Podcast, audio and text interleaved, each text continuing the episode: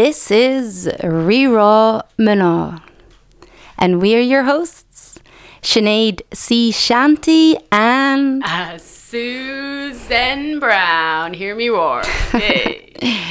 this is a show which brings you the female voice on a wide variety of topics, with plenty of great tunes in the mix. Thanks to Suze on the decks. Coming up today, we're going to unpack the book Invisible Women. We're going to learn about a master's in feminist theatre studies. We're going to hammer out a little bit what is feminism. And yeah, we're going to have some really nice chats. I'm looking forward to it. Are you, Suze? Yay, delighted to be here. Thanks, Sinead. Um, it's been a great week. How was your week? How did you get on? It was good. I went to Schull Film Fest. Oh, Mm, highly recommend it. If you like short films of a high caliber, there was about 500 short movies from all over the world and a variety of topics. It was brilliant. We were there to a friend's sister has a film. Her name is Aoife Williamson. She's got a fantastic film called The Work which is a film about sex workers from a female perspective.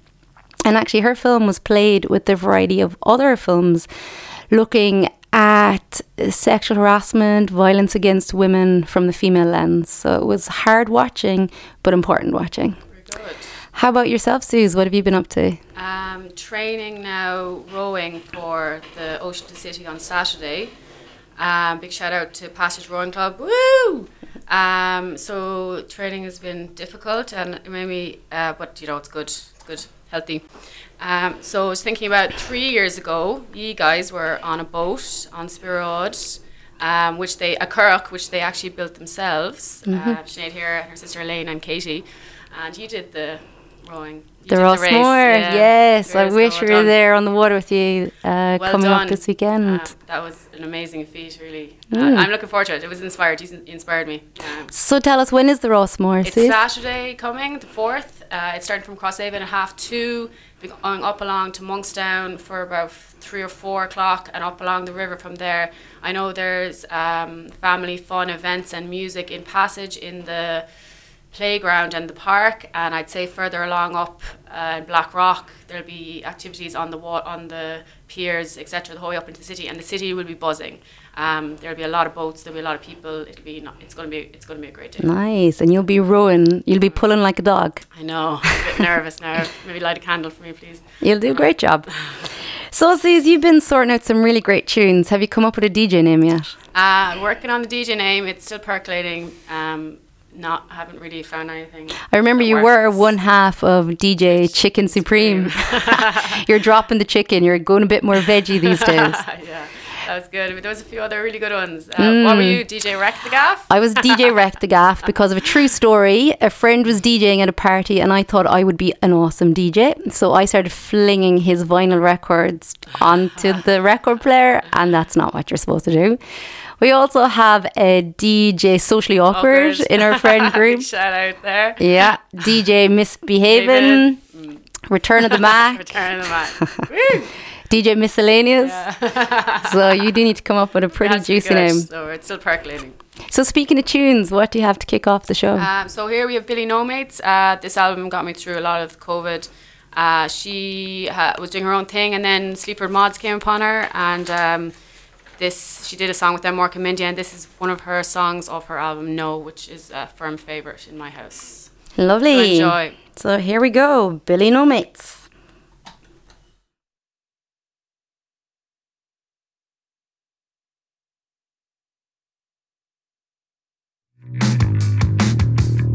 No is the greatest resistance. No to your nothing existence.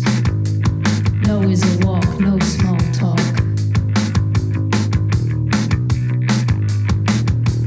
No, I don't think it looks better. Yes, we are stronger together. But no is a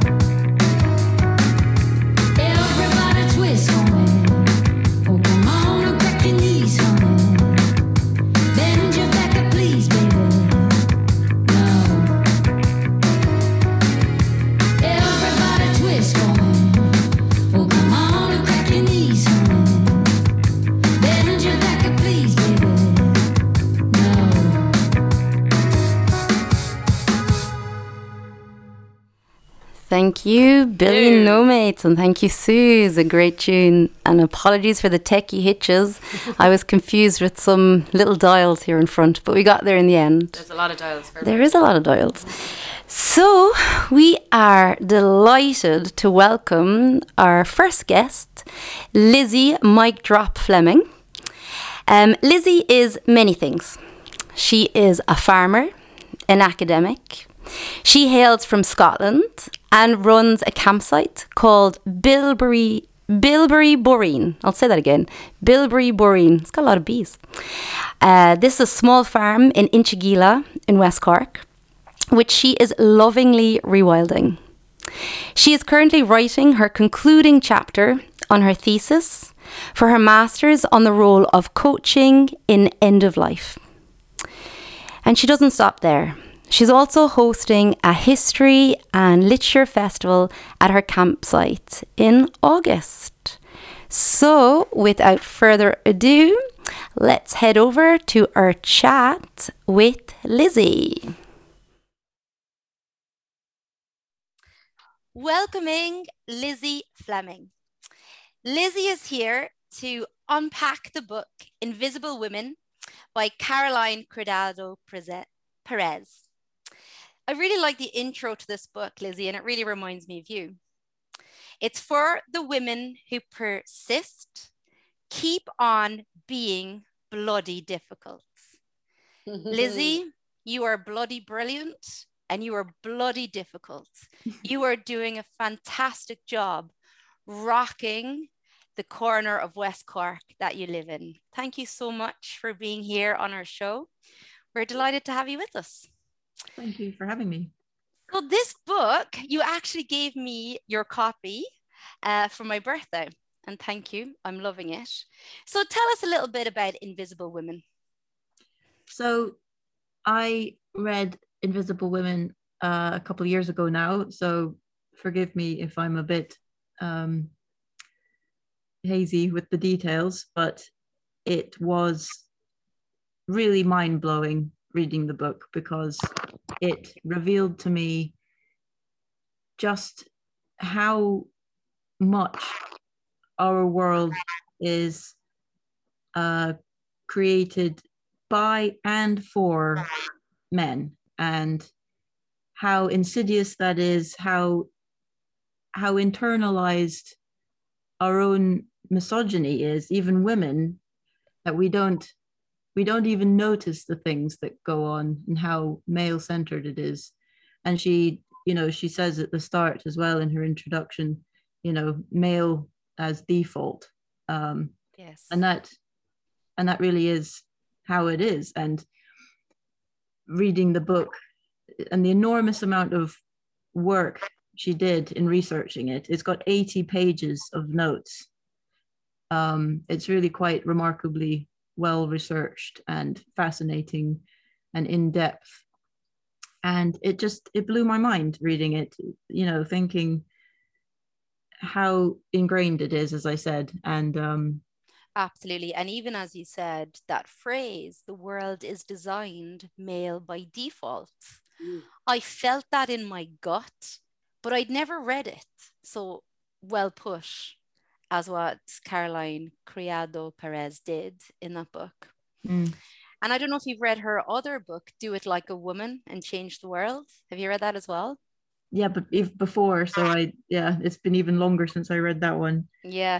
So my little niece and hopefully she's listening in if you are shout out to you shiogi. Um she asked her mom she's like mom i think i'm ready for a feminist book. So straight away i got onto the bookstore in kinsale and that was the first book i ordered do it like a woman because it's infuriating. It's really well researched, well put together, and it's also inspiring. Mm. It's got a lot of stories of women swimming against the grain of the patriarchal society or against the barriers that are there. So, in the book Invisible Women, she really does unpack the data bias that presents itself. Can you give us a few examples um, of sure. her stories? So, uh, early on, she opens with a remarkable story um, from a village in or a town in Sweden. I forget the name. I'm sorry. Um, where there was a there was a meeting where they were looking at the gender data bias, and someone, as a joke, suggested, "Why don't we look and see if there's a gender bias in snow clearing?" And so they took that person seriously and off they went and they started exploring snow clearing in that town.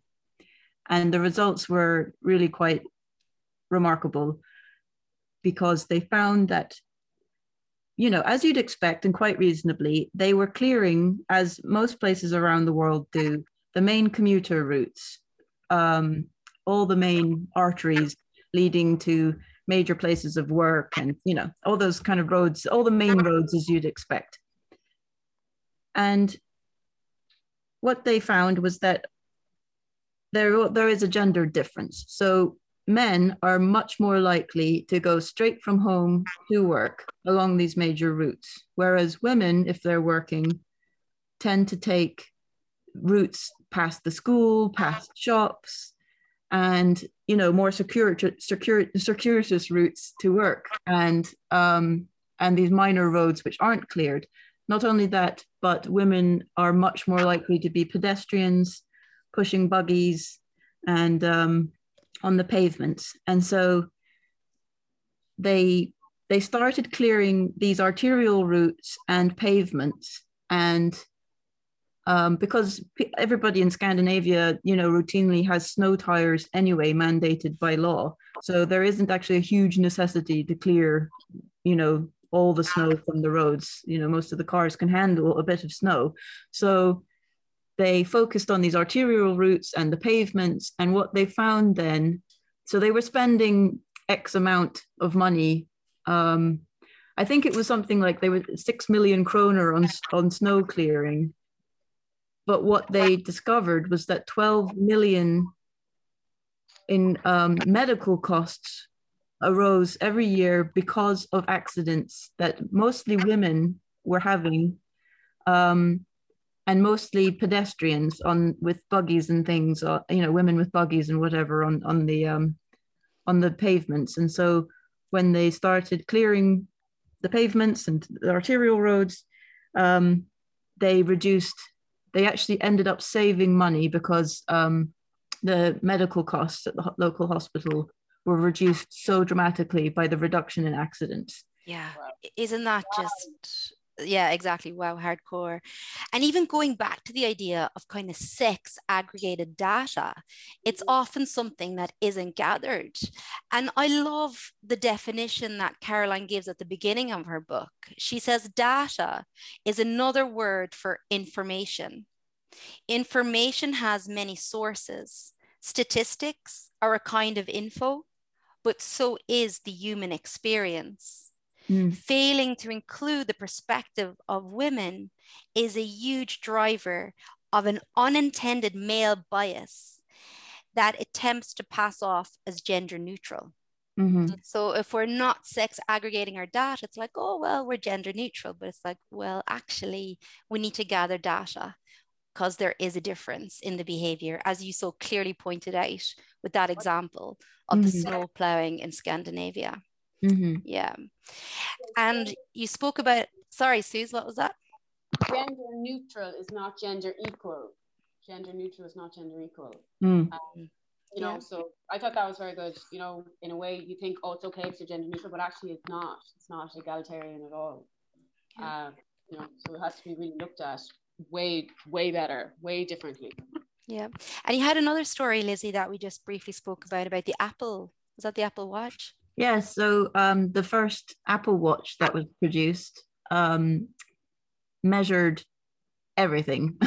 you know, it measured your heart rate and you know how you know how many steps you'd taken. It also had a tool to measure, you know, calories and you know vitamins and minerals and you know they they tried to include absolutely everything, but they didn't include a period tracker. Ah. So 50% of the world is a, is a woman, and you know, many of them will have periods, and they didn't include a period tracker. I mean, I think you could even track, you know, I seem to remember she mentioned some mineral that you could track. and Yeah. yeah, there wasn't a, you know, and it just goes to show that the another one is um Just even on that point, it really is like women are treated like a minority, and it's not okay to treat minorities at all disrespectfully. But like you said, we are 50% of the population. mhm, We're not a minority, and we're still not designed for at What all. anything to do with the fact that now women, you know, they take the pill straight on after 21 days, so they maybe skip their period. That could be a like an increasing number of pe- women now. Hardly, hardly that's the reason, is it? Like you know, that would be a mo- is that like a modern day? A lot of modern women, modernish women, do that now because the the doctors are allowing that now that you don't ha- actually have to have your period.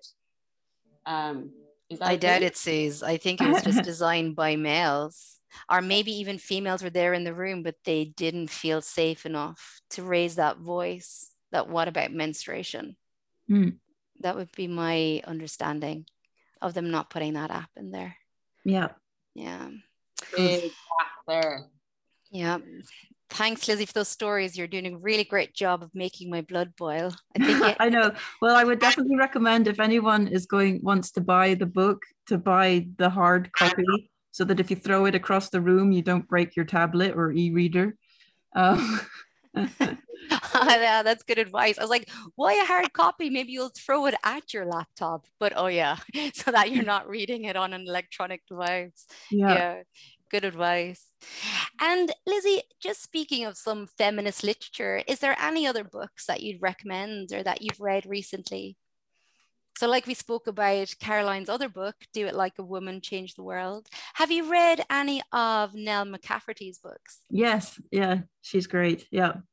Um, well, interestingly, I was going to say, as a, you know, just so as to not be completely biased, um, to discuss some criticisms that uh, the book has had. Um, uh, Julie Bindel, who has um, written, uh, you know, famously, "The Pimping of Prostitution" is one of her books. Um, she's a long, long-term campaigner um, for vi- against violence against women and uh, vulnerable women in prison and um, against the sex trade and trafficking and prostitution. She's written a lot about that. And she criticizes the book as being, you know, white, Western, pri- privileged feminism. Mhm. Um, and I think, you know, to be fair to, to both of them, sh- she's coming from a place where she's always worked with vulnerable working class women, um, the women who are invisible in society, uh, which is what Caroline Criado Perez is writing about, as if we're all invisible, but there's there's a scale. Some women are certainly a lot more invisible than us, women of color, um, you know, traveler women, um, Yeah. and uh, working class women, and they are they're the nitty gritty uh, issues that Julie Bindel tends to focus on, and you know that that's what her criticism is is based upon. I think. However, saying that, um, you know, Caroline Criado Perez does such a good job highlighting, you know, the systemic nature of the patriarchy and misogyny. Um, you know, I, I think it's still, you know, very important work. And it really highlights to women in developed nations that, you know, we might think that we're achieving equality, but we really have a very long way to go. And another issue is that, yes, they might have these diversity and inclusion programs, and women might receive um, positive discrimination. However, as, as her book and a lot of feminist works would highlight, it's not enough to get the positions if you're still working within the patriarchal, patriarchal format and system. And you end up with you know an internalized misogyny that you're and you're uphold, upholding the patriarchal system. So and that's a really good point lizzie. And also even the point that you know women we can never afford to be complacent. Progress isn't automatically irreversible. And women have to keep fighting sometimes just to stand still and that's a quote that I've taken from an excellent book called The Authority Gap by Mary Ann Sieghart. I'd highly recommend it. So that's a lot of food for thought uh, from the bloody brilliant and bloody difficult Lizzie. I think we need a tune break, don't we, Suze? We do. All right, here we go to Nina Simone.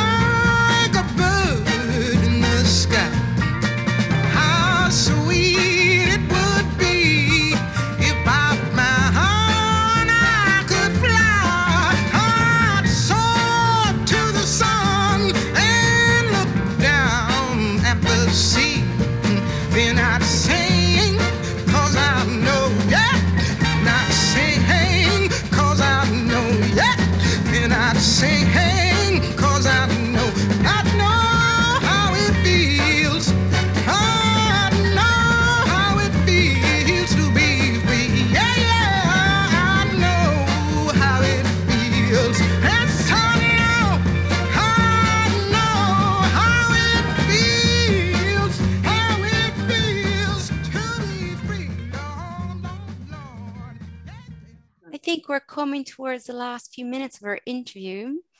I think myself and Suze would really love to ask you what your vision um, of an equal and just society would look like.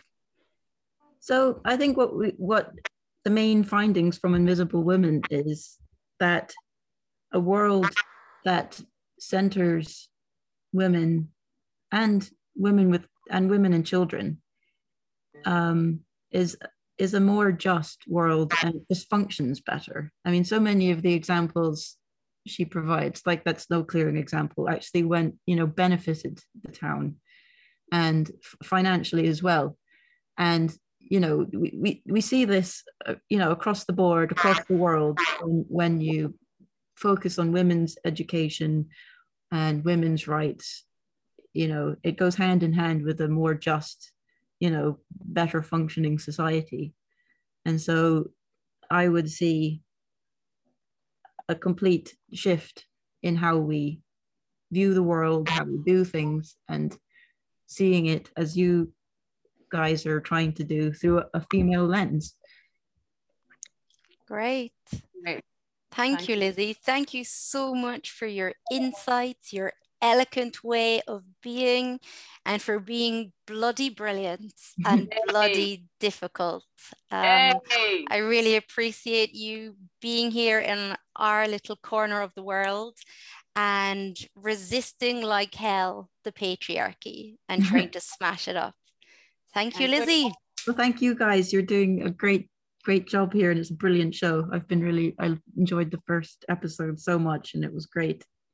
And good luck with uh, Bilberry Boreen in Inchigeelagh. Um, oh, my uh, campsite. yeah, your campsite. I can't wait to come and visit. Yes. And you're, and you're having a, a festival? Yeah, I'm having a history and literature festival at the end of August. Um, 22nd, is that right? The 20th and the 21st.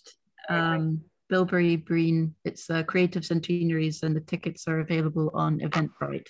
Excellent. Great. We'll be there there. Yay. Yeah. whoop, whoop. So, thank you, Lizzie. You're a busy woman and you took some time out of your hectic schedule to have a bit of a deep dive with us about the book Invisible Women. Uh, I hope you guys were singing along to Nina Simone. I know we were. And Lizzie, as you know, we ask our guests for their top tunes. Uh, Nina Simone was one of Lizzie's, and also Harry Belafonte, which is coming up right now.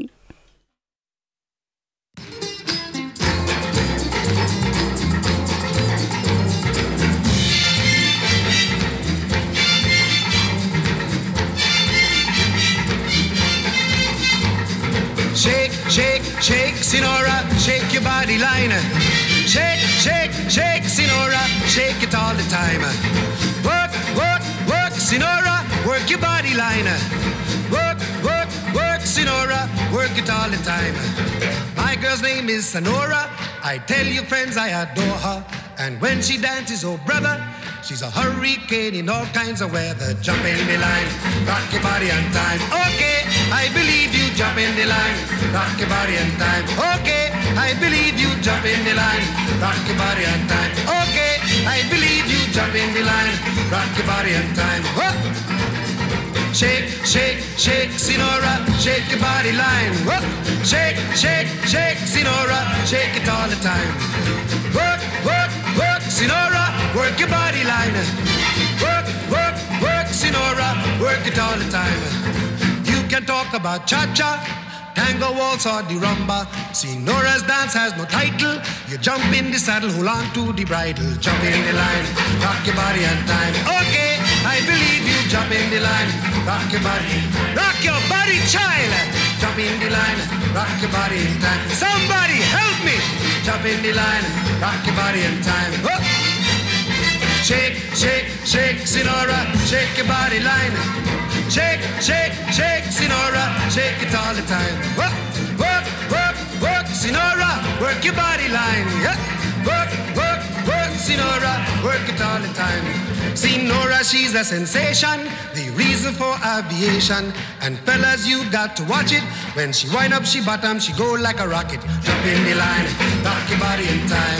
Okay, I believe you. Jump in the line, rock your body in High star skirts a little higher. Jump in the line, rock your body in time. Off the chimney, jump in the line, rock your body in time. Whoa!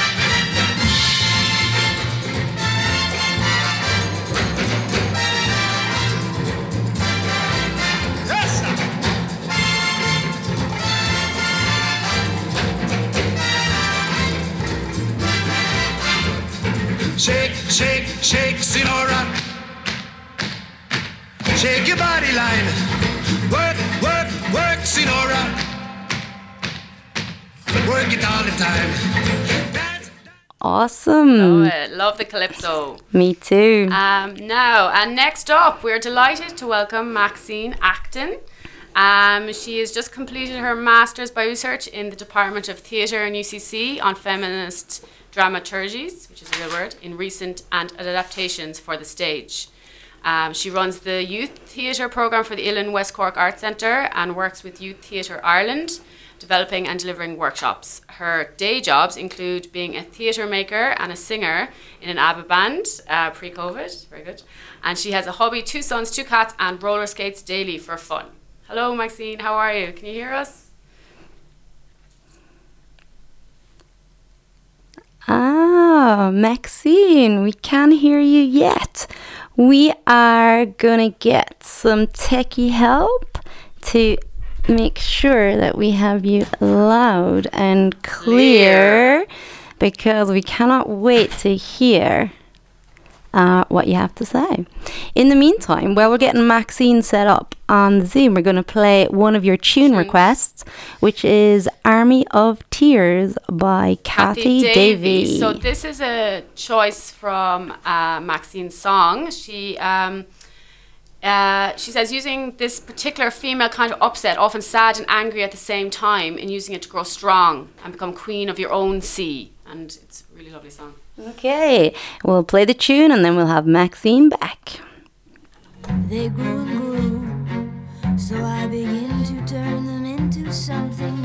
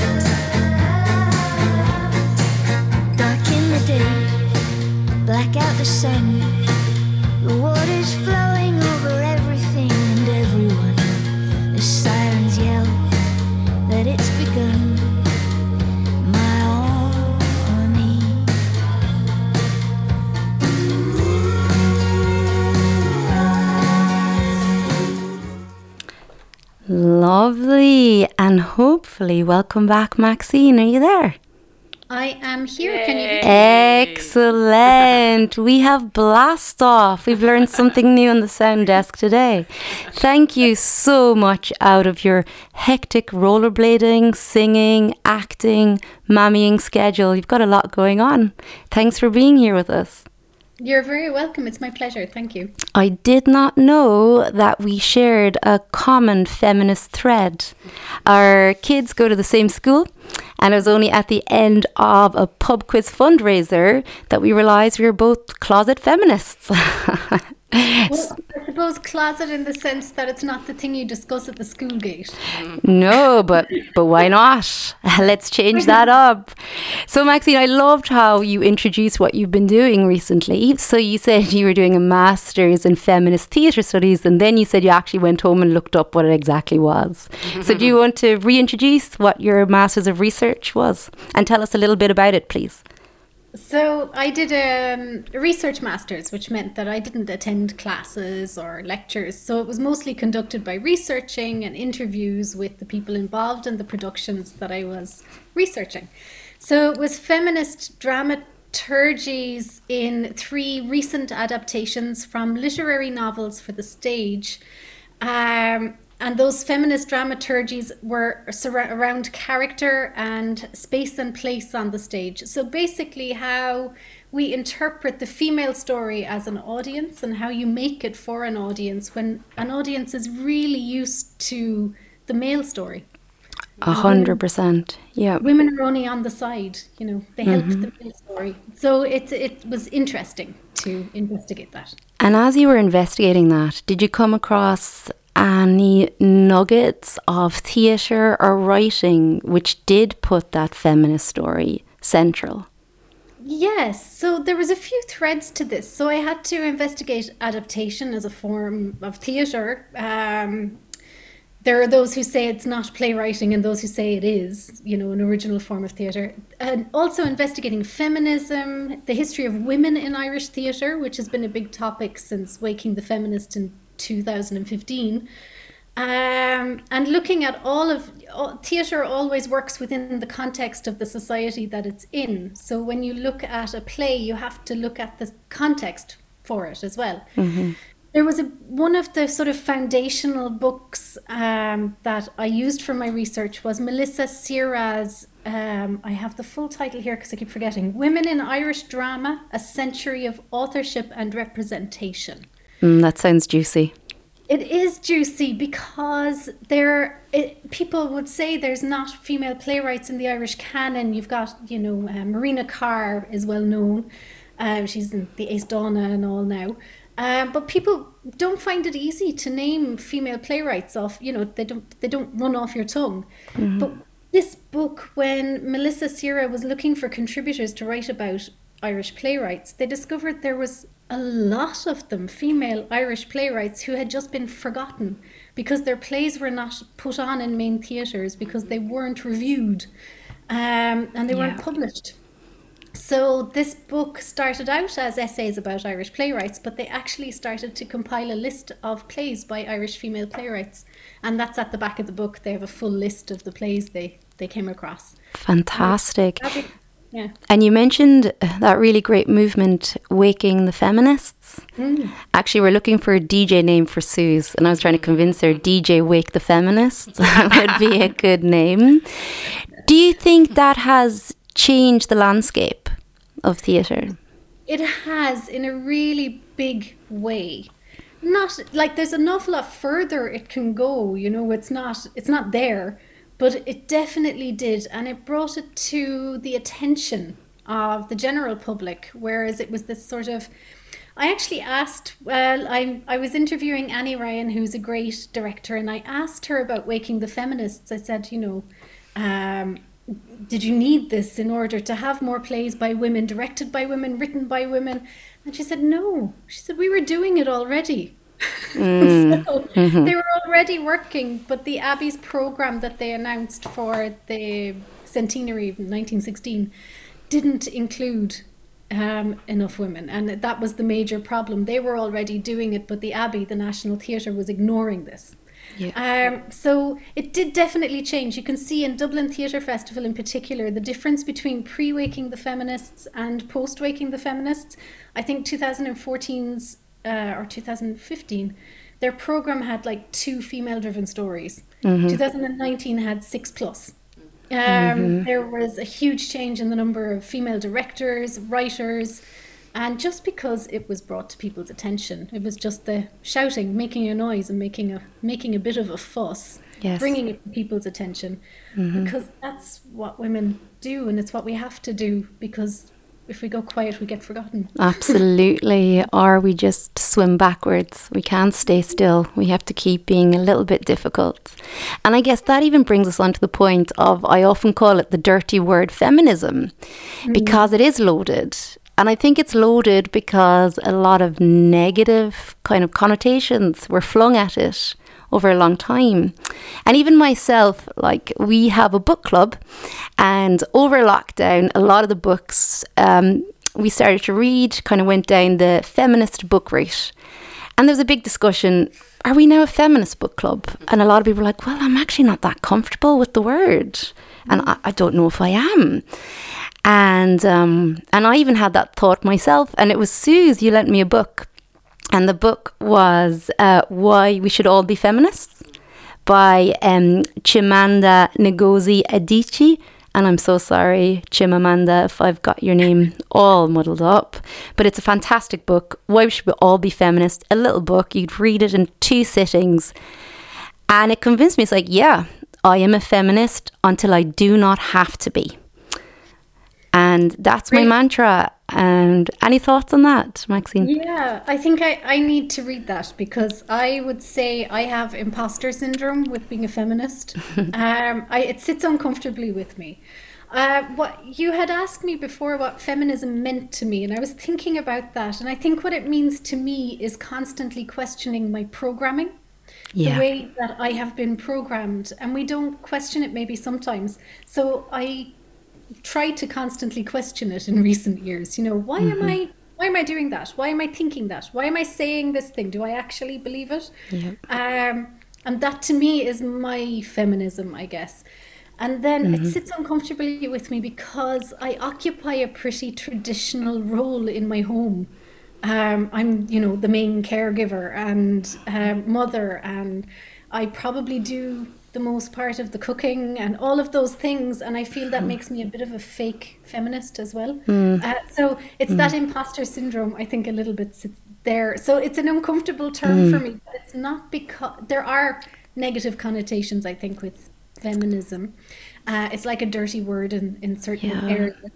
But it's not really that. I think for me, it's my imposter syndrome. ah, interesting. And even that idea that if we do reside in traditional roles, are we then kind of guilty feminists? Should we not be out there in the boardroom instead of taking care of our boys or our children, even if that's what you want to do?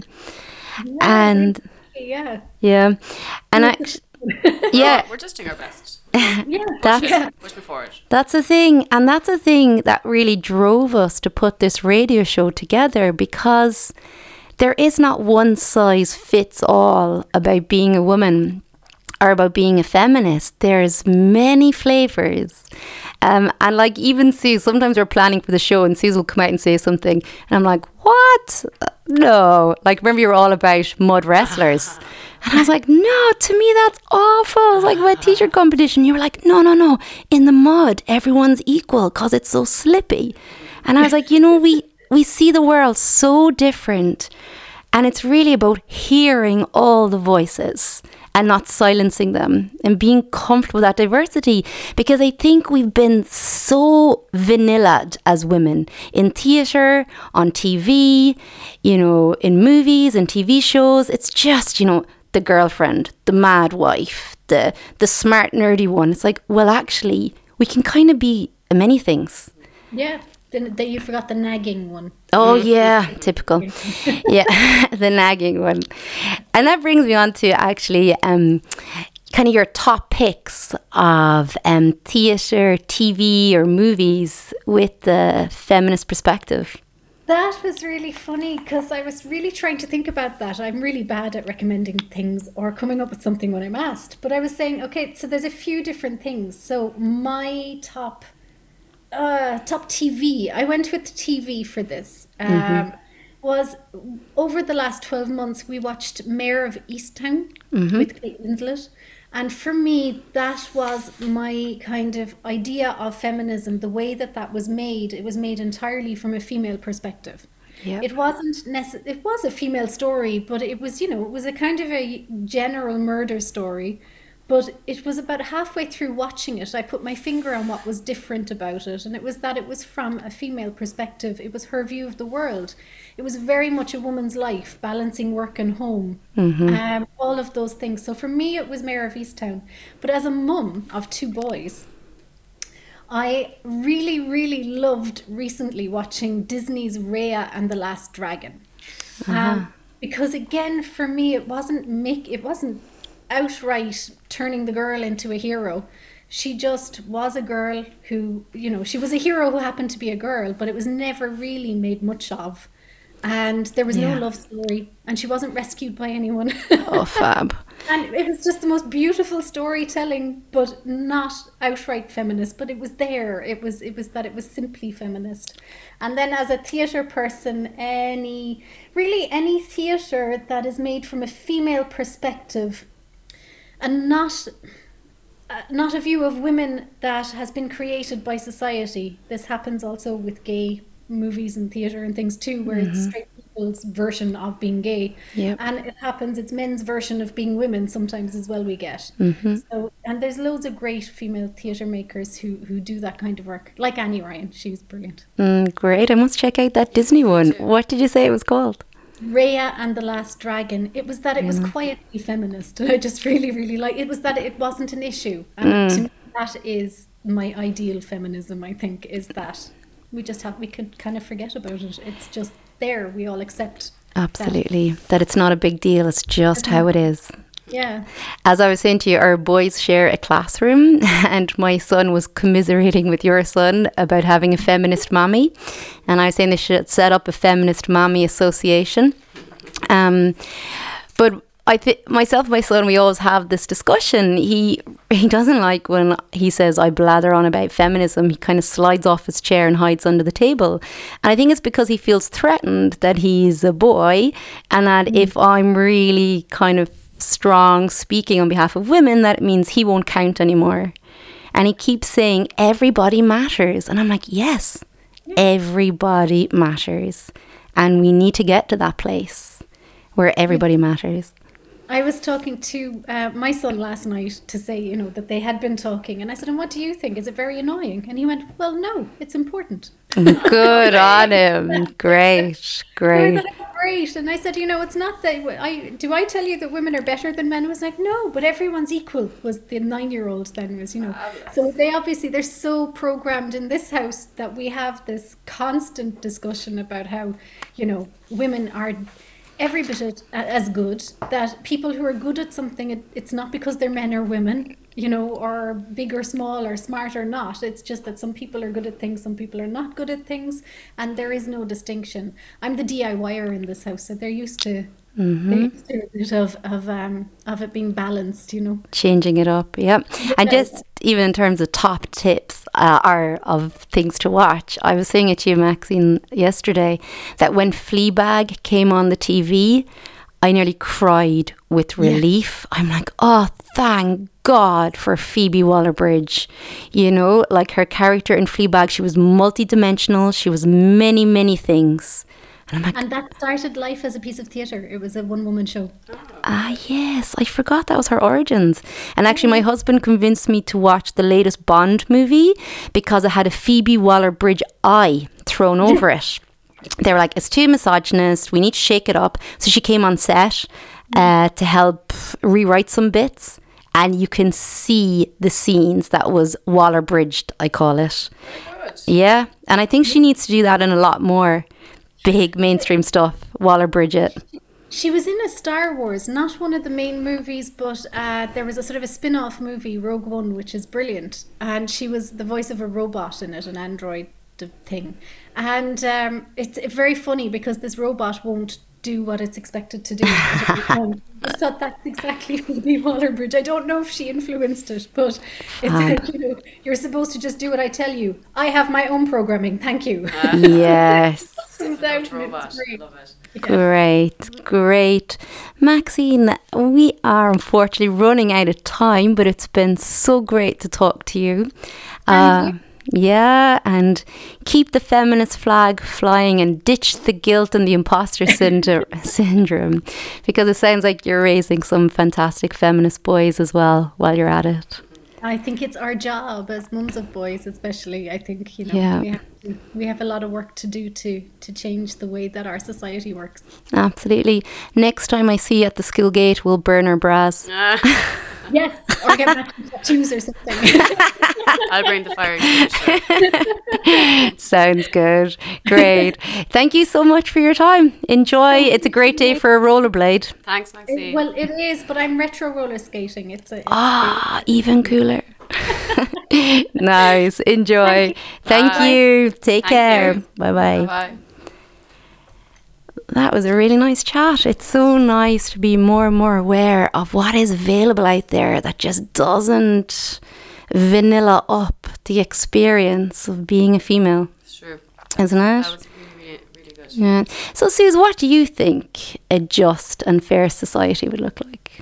Um, I was thinking about this during the week, and I think just because where I'm at at the moment, that uh, childcare would be, I think, more available, subsidised childcare would be really important for me and from all the mothers I see around me. And like that would be my group at the moment, a lot of my group. And like in Denmark, that's the way it is. So in Denmark, there's a lot of jobs in childcare. There's a lot of energy put into childcare, and then the, it's subsidised. So then women can study or work or, or not, if so, if, if that's the case. If they want to stay at home, that's totally the case too. But just to have those options, Yeah. for me, that's very relevant now. Um, Yeah, So be true.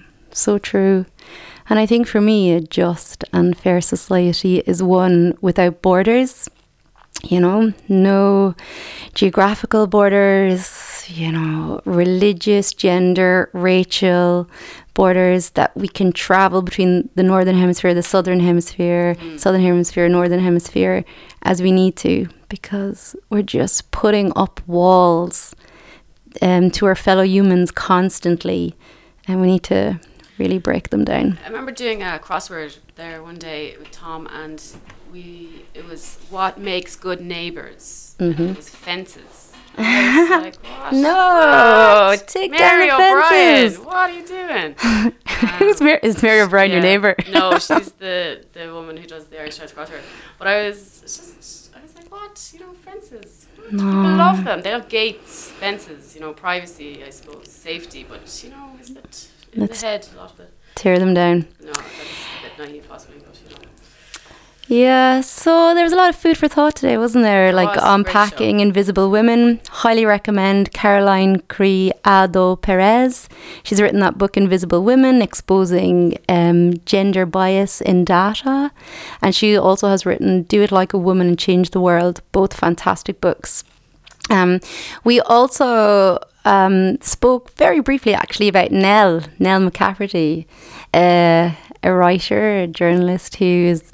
We both have read a lot of her work. I remember my sister lent me a great book, and it was called Good Night Sisters. And it was a collection of Nell's um, articles that she wrote. I can't remember what newspaper she used to write for. I think it was like Ireland's Eye or something back in the 80s and late 70s. And Nell was ballsy She's so ballsy. for that time, even for now. We did uh, we did con- try and contact her actually come on. Hmm. um, Mm, yeah.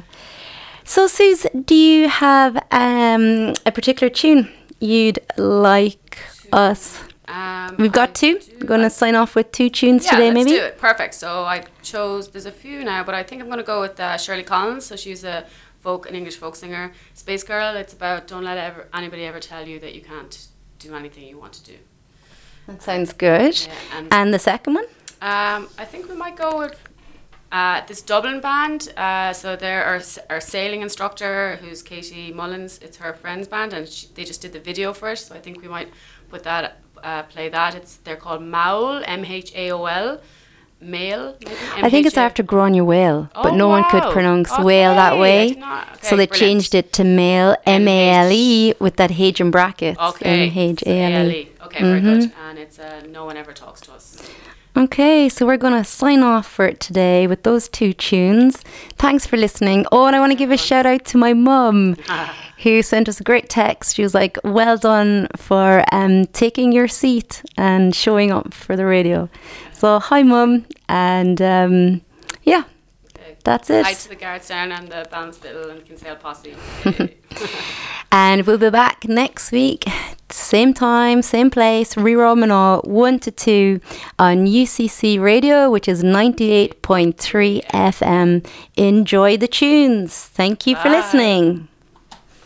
Never venture into space, but I did, I did, I did. She said no Terran girl could trust the Martian race, but I did, I did, I did. A rocket pilot asked me on a voyage to go, and I was so romantic I couldn't say no. That he was just a server robot, how was I to know? So I did, I did, I did. She told me never venture out among the asteroids, but I did, I did, I did. She said the Milky Way was something to avoid, so I did, I did, I did. She said that Venus was too hot and Saturn not much fun, and bug-eyed monsters tended to be just a trifle dumb. She said I'd need a blaster and a needle freezer gun, and I did, I did, I did. My mama told me never trust a space engineer, but I did, I did, I did. She said free falling super drive would surely cost me dear, and they did, they did, they did. I've been as far in hyperspace as anybody can. I've traveled through the time warp on the cycloplan. They say a gal must travel for to find her Superman. And I did, I did, I did.